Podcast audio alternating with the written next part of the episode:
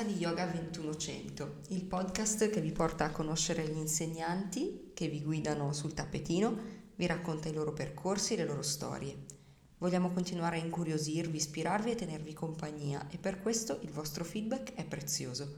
Fateci sapere cosa pensate del nostro progetto interagendo sui nostri canali Facebook e Instagram e se siete degli insegnanti e vi piacerebbe partecipare al podcast, scriveteci a podcastyoga2100 chiocciolagmail.com. Oggi per noi è un giorno speciale perché si inaugura un calendario di trasferte che speriamo possa diventare sempre più folto. Siamo in Piemonte eh, con un ospite che ci ha conquistate per la sua simpatia, per il suo sorriso e il suo modo personalissimo di raccontarsi e vivere lo yoga. Diamo il benvenuto a Ivanka Hartman. Benvenuta. Ciao, buongiorno. Quindi partiamo da un grande classico, chi è Ivanka e come ha incontrato lo yoga. Allora, chi è Ivanka non lo so ancora. e per me lo yoga è proprio una via di scoperta eh, giorno per giorno di chi sono e cosa sono venuta a fare qua in questo pianeta, in questo corpo. Um, Ivanka come ha incontrato lo yoga? Allora vi racconto un po' brevemente la mia storia. Di sicuro eh, già alla tenera età ehm, avevo delle esperienze meditative extra, extrasensoriali molto particolari, tra cui ricordarmi di una mia vita precedente. E, mm, parlavo spesso di questo a mia madre, però ovviamente mia mamma mi diceva, rideva, diceva vabbè, non è che dava molto ascolto alle apparenti fantasie. Però sono cresciuta veramente sempre con l'idea che abbiamo più vite um, e non l'ho mai messo in discussione nonostante non abbia ricevuto un'educazione di questo tipo. Poi crescendo um, nell'età dell'adolescenza, dove comunque si um, ricercano sempre tante cose, tanti perché, si hanno tante domande e mai nessuno è um, capace di raccontarti esattamente che cos'è la vita. Sono incappata in un corso di yoga. eh, attirata dal nome perché era un nome molto esotico, yoga, e quindi mi sono infilata in questa classe a Domenia, era il paesino dove, uh, dove andavo a scuola, facevo liceo artistico e, e questo insegnante, Bruna Ferraris, che è tuttora una praticante e un'insegnante, eh, mi accolse veramente con grande, grande, grande amore e quindi iniziai a praticare con lei. Mm, ovviamente 16 anni secondo me sono, sono pochi per incappare eh, e stare in un percorso di crescita e maturazione spirituale. Per cui insomma poi ho passato tanti anni anche di perdizione eh, con percorsi poco anche luminosi, ombrosi. Um, fino a quando nel 2007 qualcosa di molto importante grosso, importante, anche traumatico è successo, è accaduto nella mia vita e quindi mi ha riportato alla ricerca di qualcosa che andasse al di là proprio mh, della materia. L'incontro, un incontro catartico è stato con Bhakti, un'astrologa vedica che abita da queste parti um, un incontro che mi ha, cambiato, mi ha cambiato profondamente la vita. Quindi sono scesa dalla montagna, perché lei vive in montagna, da questo incontro e mi sono rimessa in cammino. Un cammino faticoso, doloroso, perché comunque quando devi lasciare delle certezze, delle sicurezze alla quale ti sei aggrappato per tanti anni non è semplice eh, però mi sono ricostruita una nuova, una nuova vita, una nuova dimensione che nel 2011 mi ha portato in Himalaya a fare un corso per insegnanti yoga.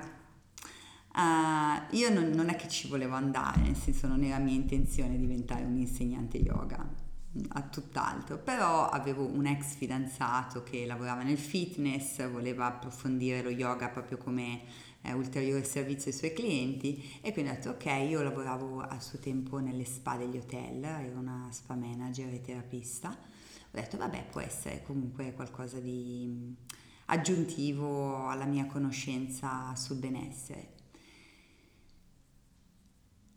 La cosa che mi ha colpito di più della pratica è stata della pratica dello yoga è stata la filosofia perché finalmente trovavo risposta a una serie di eh, sensazioni che io dentro di me sentivo già essere così. E quindi avere davanti qualcuno che mi diceva sì è così esatto, e così ho detto ok, non sono pazza, non sono una, solo una visionaria, ma oggettivamente c'è qualcuno che ha vissuto, ha scritto, ha detto queste cose prima di me, insomma. E quindi da lì poi è iniziato il grande cammino yogico. Allora, sentire di essere un'anima in un corpo, mm-hmm. sentire che siamo una parte di un tutto molto più grande 9 volte su 10 il primo passo di chi si avvicina allo yoga è legato al lavoro sulla dimensione fisica, ne parlavi prima riguardo a questo tuo ex compagno, quindi su Annamaya Kosha, mm-hmm. sulla materia, per poi a volte scoprire che c'è molto altro. Da quello che ci hai raccontato di te si intuisce che il percorso spirituale per te è iniziato in tenera età fino a trasformarsi in ricerca, conferma ed evoluzione e possiamo definirlo un dono, una vocazione. Certo è che in un ambito così intimo, profondo e personale ciascuno ha la sua sensibilità e eh, la sua storia da raccontare. Ci racconti quali sono stati i primi passi, i primissimi passi e come si è poi svolto il tuo cammino spirituale? Come ti ho detto, io ho iniziato da piccola, dove avevo proprio delle visioni, facevo delle meditazioni che poi ho scoperto essere delle tecniche, delle meditazioni trascendentali. Quindi ho iniziato da piccola, io facevo questa cosa, andavo tipo all'età di 7-8 anni, andavo davanti allo specchio, mi guardavo negli occhi e iniziavo a dire chi è Ivanka, chi è Ivanka, chi è Ivanka, chi è Ivanka. E questa cosa mi, mi portava in uno stato di trance totale dove io mi sentivo non più il corpo e poi ritornavo per la paura. Oppure di notte facevo i sogni lucidi perché volevo farli, dicevo io voglio svegliarmi nel sogno e capire che è un sogno. E quindi facevo queste cose a 7-8 anni.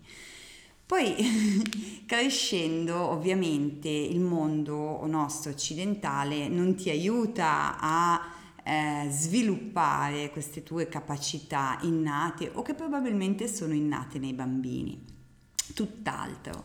Quindi cosa è arrivato? È arrivata una mazzata, la sofferenza. Secondo me la sofferenza nella vita è proprio una mh, mm, leva, no? Per dire adesso, cioè, devi andarci, no? Perché comunque o, o, o ti uccidi o, o sopravvivi e, e cerchi delle, delle risposte. E, ehm, e, quindi per me la ricerca è stata proprio fatta realtà mh, mm, ha fatto leva la sofferenza, una grande sofferenza che avevo dentro, che è raccontata un po' nel mio primo romanzo, Ciao adesso io vado, eh, di quello che mi è successo che era del tutto inaspettato, del tutto mm, non calcolato e, e che mi ha messo proprio in faccia il fatto che tutto è provvisorio, tutto è precario, non c'è niente di sicuro, ma ci, deve, ci devono essere delle risposte. E quindi questo è sempre, poi passi avanti, passi indietro, perché comunque il cammino non è facile, eh, anche se poi magari ne parleremo più tardi quando ho incontrato Ananda eh, e poi i miei maestri, è sicuramente diventato più, molto più semplice. Quindi dirti come, non lo so, è sempre un divenire. Anche adesso, anche ad oggi, non mi sento arrivata da nessuna parte, ma è un continuare a camminare, esplorare, vedere, provare, sentire, soffrire ancora. E, e quindi poi come leva di, di dire, ok, cosa c'è che non va in me ancora. per poi scoprire che non c'è niente che non va in te. certo. Tutto è esattamente come deve essere. Ascolta, su un libro che ci ha consigliato una delle nostre ultime ospiti, Silvia Tentori, è un libro tibetano, il libro tibetano del vivere e del morire, c'è una definizione molto interessante di devozione mm. che ne espande il significato andando oltre quello che noi occidentali abitualmente siamo portati a credere o pensiamo. Quindi Sogyal Rinpoche scrive poi gli allievi hanno il compito di riscoprire e nutrire continuamente questa apertura, questa ampiezza di visione, la disponibilità, l'entusiasmo, il rispetto che a loro volta cambieranno completamente l'atmosfera della loro mente e la renderanno ricettiva. È questo che si intende per devozione. Nello yoga il cammino spirituale, il sentiero della devozione che chiamiamo Bhakti Marga, è quello che poi tu hai intrapreso. Puoi spiegare a chi non ha mai sentito parlare di Bhakti Yoga che cos'è il Bhakti Yoga? Allora, premesso che il bhakti eh, sicuramente è una via per alcuni e non per tutti, infatti conosciamo quattro vie principali no? nello yoga perché sono quattro approcci proprio per personalità diverse. Um, sicuramente per me uh, il bhakti funziona, è una via che funziona ed è, eh, che cos'è? È la via del cuore, è la via dell'apertura del cuore e affidarti proprio alla vastità di questo universo, che poi possiamo dargli il nome che vogliamo, possiamo chiamarlo universo, possiamo chiamarlo Dio, possiamo chiamarlo coscienza cosmica, il nome è, è relativo, però è proprio comprendere, ma il bhakti credo che venga dalla pratica, Mm, io non sono diventata una bhakti yogi così, dicendo ok, eh, mi sono devota a Yogananda, Yogananda è il mio guru. Eh, ho fatto delle esperienze di un certo tipo attraverso la pratica, attraverso soprattutto la meditazione, eh, attraverso una connessione con i maestri ehm, realizzati talmente forte talmente reale, più reale della realtà, che non puoi non aprire il cuore e dire ok mi arrendo a qualcosa di più grande di me e neanche più grande di me, ma a questa grandezza che pervade il tutto e pervade anche me. Per cui per me ad un certo punto lo yoga è stato tog- è, è tuttora togliere tutto ciò che mi allontana da questa immensità, da questa luce, da, questo, da questa vibrazione elevatissima che io chiamo Dio, perché ho fatto pace con questo nome. Quindi più reale della realtà qualcosa che, qualcosa che è oltre, un concetto vastissimo, davvero se ne potrebbe parlare per, per ore e probabilmente l'esperienza di ciascuno è diversa e davvero grazie per, per queste tue parole. Hai citato Yogananda. Paramahansa Yogananda, autore di Autobiografia di uno yogi, è considerato una delle più famose guide spirituali dei tempi moderni ed è stato il primo maestro indiano a portare in Occidente gli insegnamenti dello Cosa rappresenta per te Yogananda? Allora, uh, adesso questo è un podcast, quindi ci ascoltano e non ci vedono, però là c'è una foto di Yogananda. Se tu ti, ti avvicini e lo guardi negli occhi per almeno 5 minuti, riusciresti a capire cosa rappresenta per me.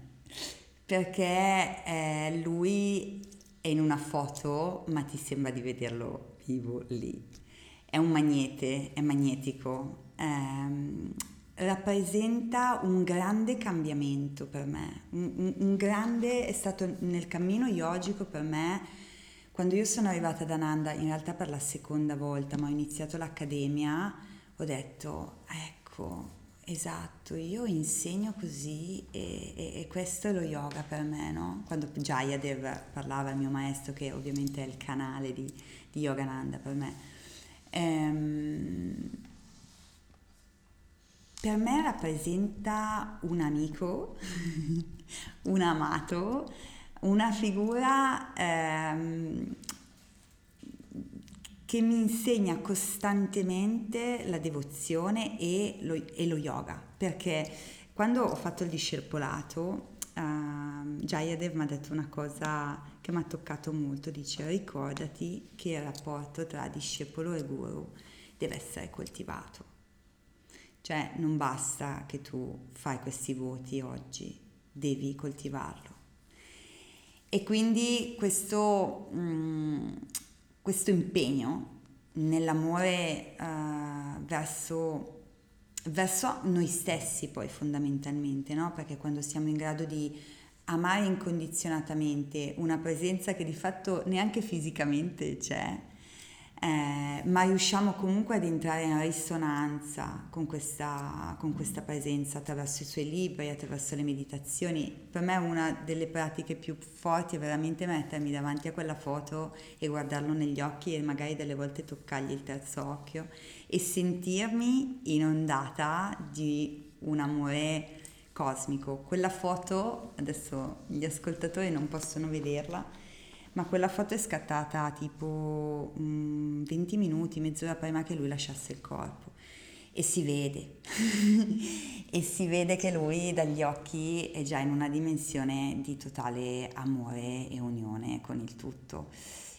E quando un maestro riesce a, a trasmetterti tutto questo solo in una foto cioè eh, per me è, è, stato un regalo, è un regalo tuttora. Mm. Non puoi che arrenderti a quella sì. dimensione più grande. Sì. Ma poi il rapporto con Yogananda è molto vivo, nel senso che adesso a me spiace se qualcuno mi prenderà per pazza, però nel senso che io dialogo con lui, chiedo, chiedo e quando chiedi, lo diceva Gesù, chiedi e ti sarà dato e quando chiedi le risposte te le manda, ti arriva, eh, trova il modo di mostrarsi. Bello. Il momento in cui Yogananda incontra il suo guru, eh, Sri Yukteswar, è un momento molto significativo e consigliamo ai nostri ascoltatori, se non l'avessero fatto, di recuperare autobiografie di uno yogi e iniziare a, eh, a leggere la storia, la storia di Yogananda. E qui introduciamo il tema dei maestri il tema delle figure che ci accompagnano all'inizio del sentiero e che poi eh, lo illuminano, camminano con noi per un tratto oppure ci aspettano lungo la via. La figura della tua prima maestra di yoga l'hai citata prima ehm, e il, tutti i maestri che hai incontrato nei, nei, vari training e poi il tuo maestro, quello con la M maiuscola, eh, Jayadev, è un tema che torna spesso, quello del maestro, nelle nostre interviste e non potrebbe che essere così eh, chi conosce i testi di Yogananda sa di cosa stiamo parlando, ma in generale il concetto di guru è molto lontano dalla nostra cultura e certo non lo si può attribuire a chiunque guidi una pratica, una pratica di yoga. Chi è per te il maestro e che ruolo ha? È uno specchio, è un facilitatore, è una guida? È tutto questo insieme o è qualcosa di completamente diverso? Ma guarda, il maestro che veramente in questo momento eh, per me riconosco come in Jayadev, ehm, Jayadev per me è lo yoga, perché ha incarnato gli insegnamenti del suo maestro, del suo guru, li vive e li tramanda. Quindi è cristallino, è pulito totalmente in quello che fa. Um, ed è quello che um, è quello che io voglio imparare. Non tanto ad essere ovviamente come lui, perché assolutamente non sono come lui, però Karyananda, il maestro di Jayadev, diceva se tu vuoi imparare a dipingere, da chi è che vai? Da maestro più bravo in pittura, se tu vuoi imparare l'inglese vai da un maestro che conosce bene la lingua. Quindi in questo momento Jayadev eh, è il mio maestro con la M maiuscola perché nello stile di yoga, eh, che è l'Ananda Yoga, mh, mm, mi sento più vicina sia come praticante sia come insegnante e perché vedo veramente in lui, eh, non voglio dire la perfezione, ma l'integrità, la coerenza, la verità proprio del cammino anandico, eh, di quello che insegna e di quello che lui vive e pratica. E, e, per me in questo mondo, poi possiamo anche dirlo, in questo mondo così confuso anche yogico, no? perché comunque in Occidente, come dici tu, addirittura la parola guru non viene neanche più contemplata e a me anche un po' spiace no? che siamo arrivati a, in, una, in un mondo in cui paghi e vai a fare yoga. Non era così, una volta, lo sappiamo bene, cioè l'allievo doveva essere accettato dal maestro e, e, e io la ritengo ancora una cosa giusta questa. Quindi eh, essere parte di questa famiglia in cui ancora ci sono veramente delle, um, delle pratiche, se vuoi, un po' ancora tradizionali, mi dà veramente una direzione precisa. Mm un mondo dove oltretutto o non viene contemplato proprio il significato della parola guru oppure lo si usa estremamente a sproposito. Mm. Mi aggancia a una domanda che in verità volevo lasciare alla fine della nostra chiacchierata, invece me l'hai un pochino fatta ehm, sentire giusta in questo momento. Parlando del tuo cammino anandico, allora, realtà eh, attuali come quella di Jivamukti o come quella di Ananda, sono realtà in cui lo yoga assume un valore particolare, eh, andando alle radici della filosofia e ponendo la via della bhakti al centro della vita. Sono realtà che incuriosiscono e affascinano molte persone, eh, ma in alcuni casi in realtà quasi spaventano e allontanano le persone, assumendo quasi una connotazione di chiusura e esclusività. Molti sono gli esempi delle comunità nate con le migliori intenzioni, i migliori auspici e le più solide fondamenta, ma che poi vengono deviate da interessi personali e decisamente non volti alla comunità. Adesso non stiamo magari a tirar fuori esempi eclatanti, però esistono, ci hanno fatto anche dei, delle serie, uh, delle serie televisive. Quali sono i vantaggi e i rischi dell'avvicinarsi a quelle che vengono chiamate le comunità intenzionali? Allora, eh, voglio, ad esempio, tu hai, fatto, hai chiamato Jivamukti e Ananda, eh, due realtà molto, molto diverse, diverse. Certo. Anche perché Jivamukti ho avuto piacere di, di, di, di conoscerli, di, frequentarli e mh, mm, sì, una, un, diciamo due realtà molto molto molto diverse. Allora, mh, mm, capisco benissimo la tua domanda. Io posso dirti che uh, non ho mai vissuto in una comunità, quindi non posso darti una, uh, un'opinione di un'esperienza diretta uh, e non so neanche se sono fatta per vivere in una comunità. Uh, è vero che nel passato o anche nell'attuale presente ci sono realtà ambigue, diciamolo pure, Um, però Ananda è un mondo creato da Yogananda, cioè il fulcro è lui. E stiamo parlando di un maestro realizzato, di un avatar, quindi non di una Uh, di un'anima elevata, evoluta, eccetera, eccetera, ma di un vero e proprio avatar. Um, all'interno poi, originariamente già all'interno diciamo delle, della comunità di Yogananda ci sono stati degli screzi, tanto è vero che Karyananda, il discepolo che poi ha fondato Ananda ad Assisi, ehm, si è allontanato dalla comunità originale eh, perché non andavano d'accordo, insomma. Ci sta, nel senso siamo comunque, ehm, siamo comunque umani, per cui credo che non ci sia niente di uh, perfetto, oppure tutto è perfetto. Per cui anche l'errore umano contemplato in degli ambienti um, spirituali esiste, c'è. Eh, quando vado da Nanda non è che dico ah sono tutti perfetti, sono tutti dei, no, tutt'altro, tutti si eh, arrangiano con i propri eghi, eghi si dice, ego, ego, con i propri ego. E, però c'è un intento comune, che è quello dell'elevazione spirituale e mh, mm, attenersi a degli insegnamenti di un avatar. Um, quindi io la vedo molto pulita, Ananda in questo momento. Non facile, non credo che sia facile vivere là sta, perché poi la realtà è quando la vivi, in conto quando vai a farci corsi ci stai uno, due, tre settimane e poi te ne vieni a casa. Un conto è, è vivere proprio la comunità.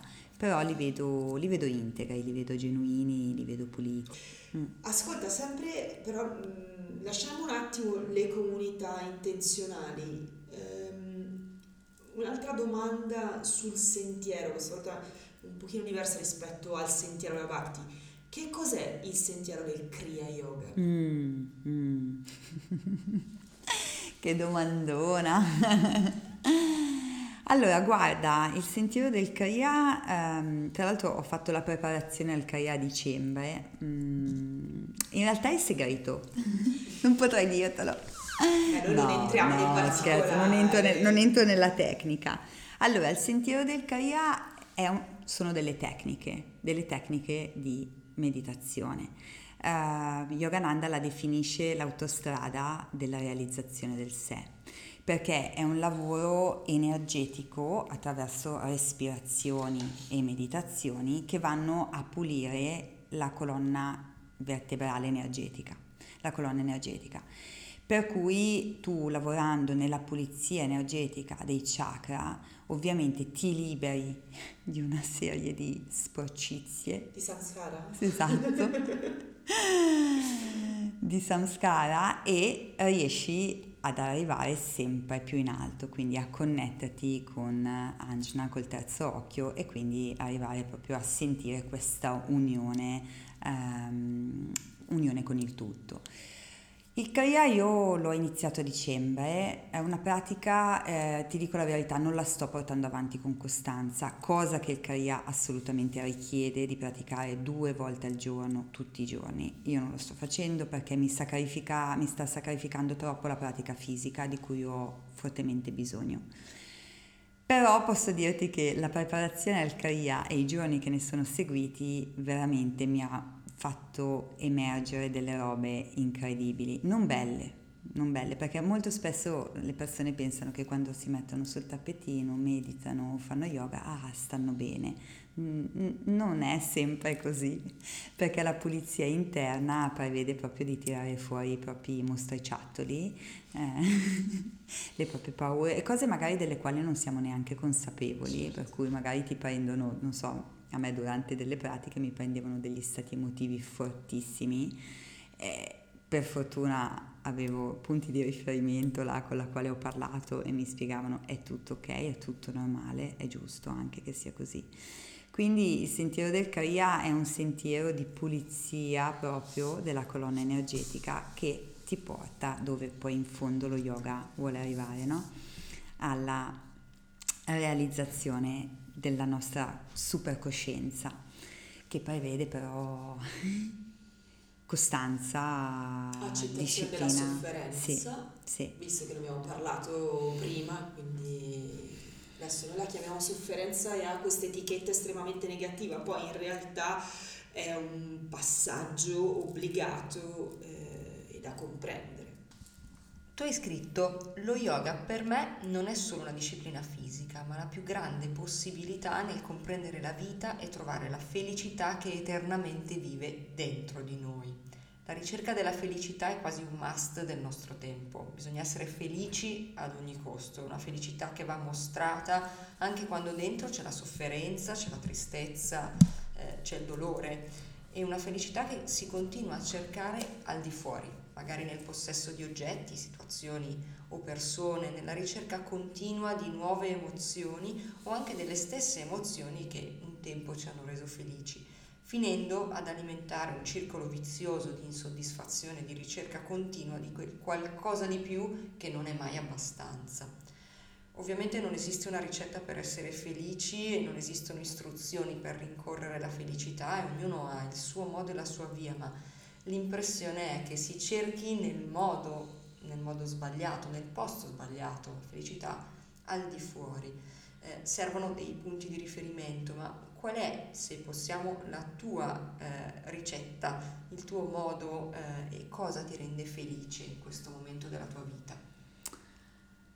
Allora, hmm, uh, praticare, praticare, perché prat- quando pratico hai detto bene, no? Sembra che uno deve sempre rincorrere qualcosa, aggiungere cose, cercare cose per trovare questo stato naturale dell'essere. Lo yoga nella pratica in realtà è come se mi togliesse quei muri costruiti attorno a una felicità che c'è già. Mm. È come se noi, noi siamo felicità, siamo beatitudine, siamo gioia, siamo calma, siamo pace, siamo luce, siamo potere, siamo qualità animiche, ma tutte queste barriere mentali, egoiche che abbiamo costruito, la personalità, gli obiettivi, tutto questo gran mentale ci allontana sempre di più da quello che è proprio la sostanza interna. Quindi praticare mi rende felice proprio perché è come se esplodesse questo guscio costruito intorno e arrivassi proprio a, all'essenza. Um, ci sono delle cose che mi rendono felici, prima abbiamo parlato dei viaggi. Viaggiare sicuramente è una grandissima fonte di felicità per me, però è momentanea, inizia, finisce e fa parte comunque di un mondo duale viaggiare e quindi sì, è bello, ma non può essere quello. A meno che non si intenda il viaggio in maniera un pochino più uh, ampliata, che comprende tanti piccoli spostamenti, ma in realtà fa parte di un viaggio molto, molto più grande. Più grande. Molto più grande. Mm. Ne abbiamo parlato eh, recentemente con Silvia, eh, dove no, io adesso tiro fuori questa cosa semplicemente perché ho visto la tua valigia mm. in cui le abbiamo fatto una domanda eh, sul, sul, minimalismo e gli ho chiesto le tre cose mh, mm, di cui non puoi fare a meno quando viaggi, se dovessi buttare via tutto, cosa terresti? E poi lascio scoprire agli ascoltatori che cosa ha detto lei, lascio scoprire a te che cosa ha detto lei. E, però ti faccio la stessa identica domanda. Le tre cose delle quali non puoi, non dico fare a meno perché si può fare a meno veramente di tutto, ma che porteresti con te se adesso ti dicessi hai solamente tre cose che puoi portare con te? Borsellino, telefono e computer. Sono molto pragmatica. Me ne date tre. Ti ho date tre, ma adesso te ne cito una che in verità eh, puoi portare dappertutto, non è una cosa, ma ti rappresenta tantissimo ed è un aspetto di te che ci piacerebbe un attimino conoscere meglio, ed è la scrittura. Mm. Allora, la scrittura, come lo yoga, è una costante della tua vita perché io sono entrata dentro nella tua sciala, la prima cosa che ho visto sono stati i tuoi libri mm. e quindi ovviamente poi ne abbiamo parlato prima. Prendiamo in prestito una citazione di uno scrittore che è Bruce Black nel suo libro Writing Yoga, A Guide to Keeping a Practice Journal, che non è disponibile attualmente in lingua italiana, è disponibile in lingua inglese, poi magari mettiamo il link a questo, a questo libro. E dice, il tuo diario, come il tuo tappetino, è il tuo rifugio, il luogo dove puoi abbassare la guardia, scoprire chi veramente sei e celebrare la scoperta ti aiuta a rispondere alla domanda che ti ponevi da piccola, chi sono io? Allora, scrivere diventa uno strumento per mettere in pratica Swadhyaya, il penultimo niyama descritto da Patanjali negli Yoga Sutra, quindi lo studio del sé. Che cos'è per te la scrittura? Wow, che cos'è per me la scrittura? Allora, mm, Diciamo che potrei avere due modi di scrivere. Uno molto istintivo e sono parole che mi vengono e che devo scrivere e questo si, tras- si trasforma in articoli o poesie. Quindi proprio quello che delle volte arriva come un fiume, arriva come immagini, arriva il canale migliore per me è scriverle ed è qualcosa proprio che è incontrollabile, cioè sono delle cose che sento dentro e, e getto fuori immediatamente in piccoli appunto articoli o poesie. Poi ci sono i libri. I libri mm, sono uh, i due che ho scritto e anche il terzo che è in, in creazione, sono esperienze personali mm, forti, importanti, belle, che mm, mi rendo conto possono essere d'aiuto ad altre persone. Cioè, se io in quelle situazioni mi fossi trovata un libro come quelli che ho scritto, avrei detto, caspita, eh, sarebbe stato d'aiuto. Per cui ecco che cos'è per me la scrittura, è aiutare, cioè aiutare, mm, sì, aiutare anche, anche gli altri attraverso le mie esperienze e uh, getti di immagini e parole che arrivano. Ok, ascolta, adesso entriamo un pochino più... Ti voglio stimolare un po' la, la, la tua creatività in questo senso. Dammi tre consigli per poter intraprendere la pratica della scrittura parallelamente alla pratica dello yoga. Mm. Eh...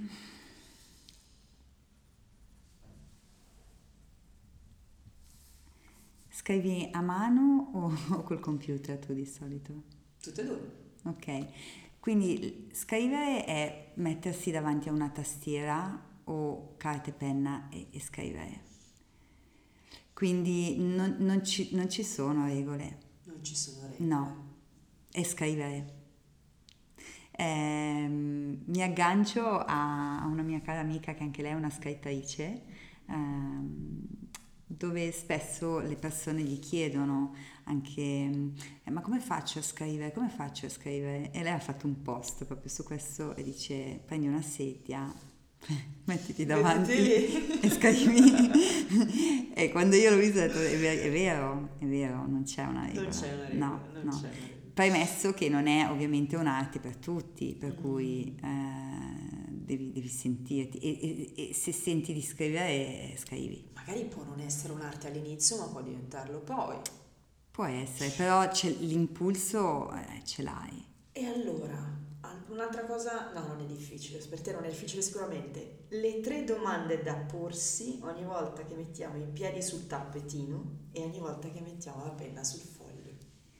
Ehm, allora, sul Possono tapp- essere anche due, eh? non, non siamo fiscali. Mm, io quando mi metto i piedi sul tappetino non, non mi vengono delle domande ma mi arrivano le risposte però. Non sento di dover salire su un tappetino e farmi delle domande. O se ho delle domande mi arrivano le risposte. Quindi n- non salirei mai su un con tappetino domanda, con delle domande. domande. O se le ho, eh, poi mi arriveranno le risposte e anche nella scrittura, um, forse nella scrittura potrebbe esserci cosa vuoi scrivere e perché lo scrivi. Quindi è, è comunque un, un, altro modo, che potrebbe non essere, anzi non è per tutti, per restare in contatto con le proprie emozioni e con le proprie domande, perché proprio facendosi delle domande che si, eh, che o si per fa. rientrare in contatto con quello stato naturale di cui ci parlava prima Ivanka. Sì, sai che in verità io i miei due progetti, yoga, forse l'avete visto dai due siti, yoga e scrittura li ho tenuti separati ultimamente, in realtà prima erano insieme, adesso li ho voluti dividere perché la scrittura è, c'è tutta la mia ombra anche tutta la mia ombra che non voglio mettere nel, come insegnante di yoga. Ovviamente la metto nella mia pratica, la mia ombra, mm. però come insegnante eh, non, non, non, ti faccio vedere, non è che non ti faccio vedere, non ti butto addosso le mie sì, ma... creature mostruose. Se eh. vuoi le vai a leggere di là. No, questo è vero, però... Eh, ritorno un, un, pochino più indietro con questo mm. discorso, mi hai fatto venire una riflessione. Mm. Eh, in un concetto di non dualità, mm. quindi in un concetto di un, di unione, di, di, di tutto, mm-hmm. in realtà sei entrambe le cose e non sei niente di tutte e due. Quindi perché nascondere a me che vengo da te la tua ombra? Ora, chiaro, i tuoi mostriciattoli magari non me li presenti, questo è ovvio, ma io riconosco in te uno specchio perché trovo anche delle ombre che ho anch'io del resto. Mm. E quindi mi trovo in una connessione decisamente più profonda, invece di avere una persona che, tra virgolette, metto su un piedistallo, invece mi sento più unita.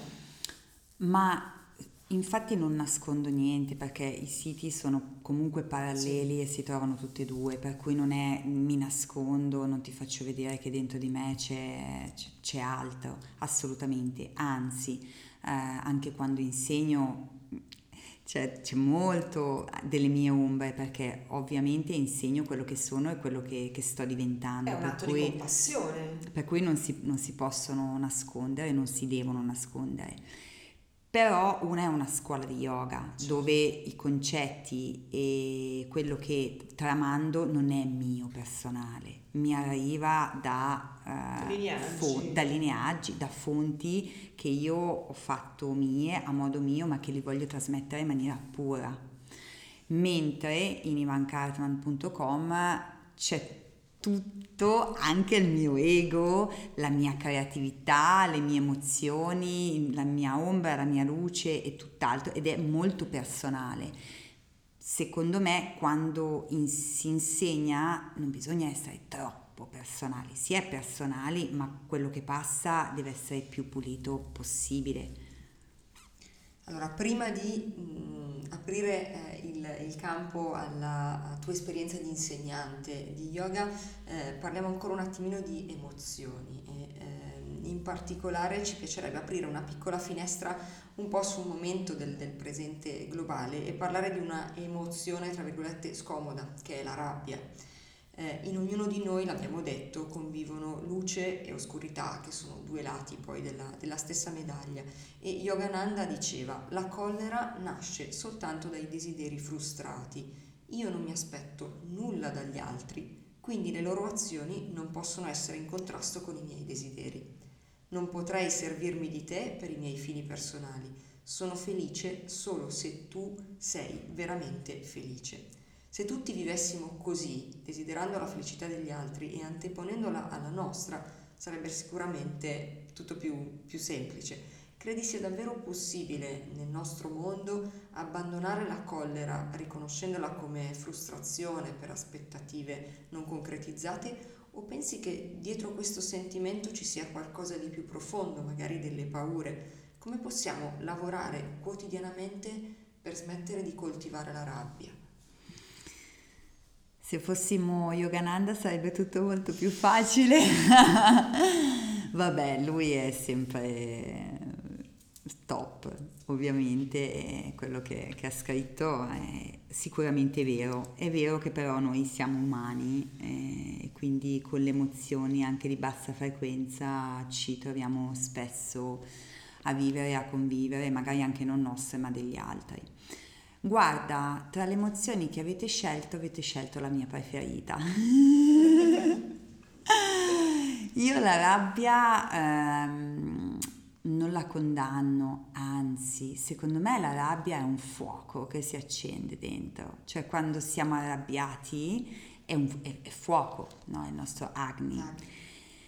Che ovviamente sarebbe saggio guidare nella maniera più evolutiva possibile. Ehm, quindi è giusto sentirla e anzi delle volte la rabbia ci fa prendere delle scelte che non avremmo mai avuto il coraggio di fare o di affrontare. Faccio un esempio, tuo ragazzo ti fa arrabbiare tantissimo, eh? Basta, ti lascio, no? Magari erano anni che questa relazione non andava e quel momento di rabbia ti è dato finalmente il coraggio di prendere una decisione, lasciare un lavoro. Quante persone fanno dei lavori frustranti che non piacciono, eccetera. Magari quel giorno il tuo capo ti fa arrabbiare tantissimo e tu finalmente trovi il coraggio di andare e di licenziarti. Quindi la rabbia delle volte, se usata veramente in maniera costruttiva, è un fuoco che possiamo veramente dirigere e portarlo nell'azione. Uh, bisogna rimanere ovviamente come diceva Yogananda desti e pronti. Quindi arriva la rabbia ok che cos'è questa roba qua? Cosa, qual è la frustrazione? Ok tu hai fatto come dice Yogananda hai fatto qualcosa che mi ha dato fastidio perché probabilmente avevo delle aspettative su di te. Quindi com'è la mia azione? È bella se diventa un'azione la rabbia perché è proprio il fuoco che si accende e che ti dice così non va se è una reazione diventa qualcosa di meno bello. Distruttivo, però chi lo sa, delle volte, delle volte anche la distruzione può essere utile, si vede che c'era bisogno di distruggere. Di creare spazio, assolutamente. E adesso ti riporto un attimino sulla pratica, hai detto una mm. cosa bella, insegno quello che sono e quello che sto diventando. Eh, che cosa non manca mai nelle tue lezioni, nelle tue lezioni di yoga? Che tipo di yoga trasmetti ai tuoi praticanti? Il mio, il mio, insegnamento è cambiato e cambia costantemente, quindi eh, cosa non manca? Uh, sicuramente il tappetino. Fondamentale. mm, però e, e ca- cambia in continuazione. Eh, e c'è da dire una cosa, che io non so esattamente come e quando e quanto insegno e come insegno, perché delle volte veramente finisco lezione e dico ma che co- cosa è successo in, questa ora e mezza? Um, cerco quello che, ecco, quello che non manca mai è che quando mi metto sul tappetino cerco proprio di um, dimenticare un po' il, me stessa, nel senso di diventare sempre più presente e fare in modo che la lezione accada e che io possa essere solo un'antenna, un catalizzatore di quello che poi accade nella sala. Non, non voglio essere io Ivanka a condurre, ma voglio essere guidata. Allora, adesso passiamo alla parte un po' più divertente, che è quella che non concordiamo mai. Ok. ehm, sono domande semplicemente mm-hmm. alle quali ti chiediamo di rispondere o con una parola o con una frase mm, breve, ma non devono essere pensate, mm. devono uscire, ma mm. è facilissimo con Ivanka. Esatto. allora, la cosa più bella che hai appreso? Mm, la libertà. Lo yoga in una parola? Gioia. Ehm, consigliaci un libro. Autobiografia di uno yogi. e l'ultima cosa eh, nello yoga è fondamentale? Essere. Perfetto. Io direi che prima di andare fotografiamo Yogananda. Fotografiamo Yogananda. No, c'è una cosa importante, eh, dove ti possono trovare ah, questi ascoltatori, quindi dacci dei, dei recapiti, delle... Sì, recapiti, vabbè, la scuola è yogivi.com e in Instagram è yogivi underscore AST, in Facebook yogivi, quindi questa è la parte yogica e Ivanka Hartman come scrittrice sia come sito ivankartman.com e Ivanka Hartman Facebook, Instagram. Perfetto. Ottimo. Grazie mille Ivanka Grazie. per l'ospitalità e per la chiacchierata. Grazie, Grazie. a voi. Grazie a tutti. E alla prossima.